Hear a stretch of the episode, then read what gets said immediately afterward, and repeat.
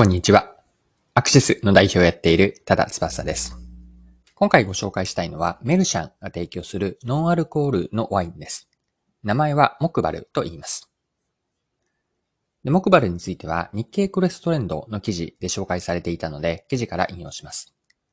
国内ワイン最大手のメルシャンが2021年6月に発売したサングリア系のノンアルコール飲料モクバルが好調だ。発売から約2ヶ月半で年間目標の5割にあたる約15万本を出荷。その鍵は 250ml で300円強という価格が示すアルコール飲料に匹敵する高級路線だった。はい。こちらが日経の去年ですね。日経クロストレンドの去年の2021年9月22日の記事からの引用でした。モクバルが好調とあったんですが、売れている要因は何かというと、平日の夜のご褒美需要を捉えているからなんです。この部分、また記事から続けて見ていきましょう。サングリアのノンアル版であるモクバルも贅沢感を演出する工夫をしている。前述のように配合するフルーツの数を増やして炭酸を加え、缶よりもコストがかかる小瓶を採用してワインボトルのようなデザインを施した。価格もビール系やチューハイ系のノンアルコール飲料よりも高めにしている。例えば平日の夜に一杯飲みたいと思って翌日仕事があるからとためらいがち。そんな時自分へのご褒美として買って帰るような用途を想定した。販売データを見ても30代女性が平日に購入するケースが多く、週末に売れるスパークリングアルコールゼロ、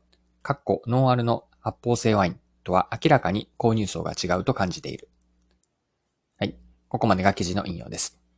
ではですね、さらにモクバルのヒット理由について掘り下げていきましょう。モクバルのヒット理由を自分なりに一言で結論付けると、お客さんと利用シーンを絞って、モクバルが飲むことでお客さんの価値をモクバルを飲むことでの価値をお客さんに提供しているからです。利用シーンと価値とは具体的に言えば、平日の夜にノンアルということで気兼ねなく飲めて、自分自身のご褒美タイムとして満喫できること。ここに価値があるんです。その時にモクバルを飲む人たちの気持ちというのは、今日も一日頑張って働いた自分を褒めたいとか、ねぎらいたい。嫌なことも多少はあったかもしれないけれども、最後はほっと一息つぎたいといったような消費者心理なんです。一日の大切なご褒美タイムに飲むので、高級感があって、ただし無理せずに手が届くくらいの価格のモクバルが選ばれていると見ました。はい。ではこの最後の、お話としてですね、まとめていきたいんですが、モクバルから学べることについて整理をしていきましょう。マーケティングの戦略や施策への着想として、これから言う次のような問いかけをしてみるといいです。マーケティングへの問いかけ一つ目は、商品サービスは誰がどういう状況で使うんだろうか。またその利用シーンですね。使う状況には、の背景にはどんな満たされない感情とか望みが奥にあるんだろうか。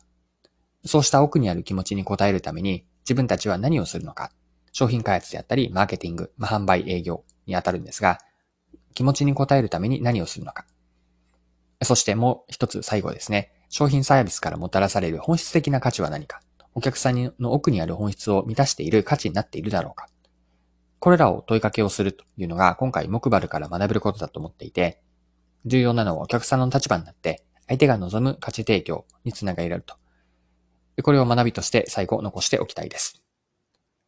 はい。今回も貴重なお時間を使って最後までお付き合いいただきありがとうございました。それでは今日も素敵な一日にしていきましょう。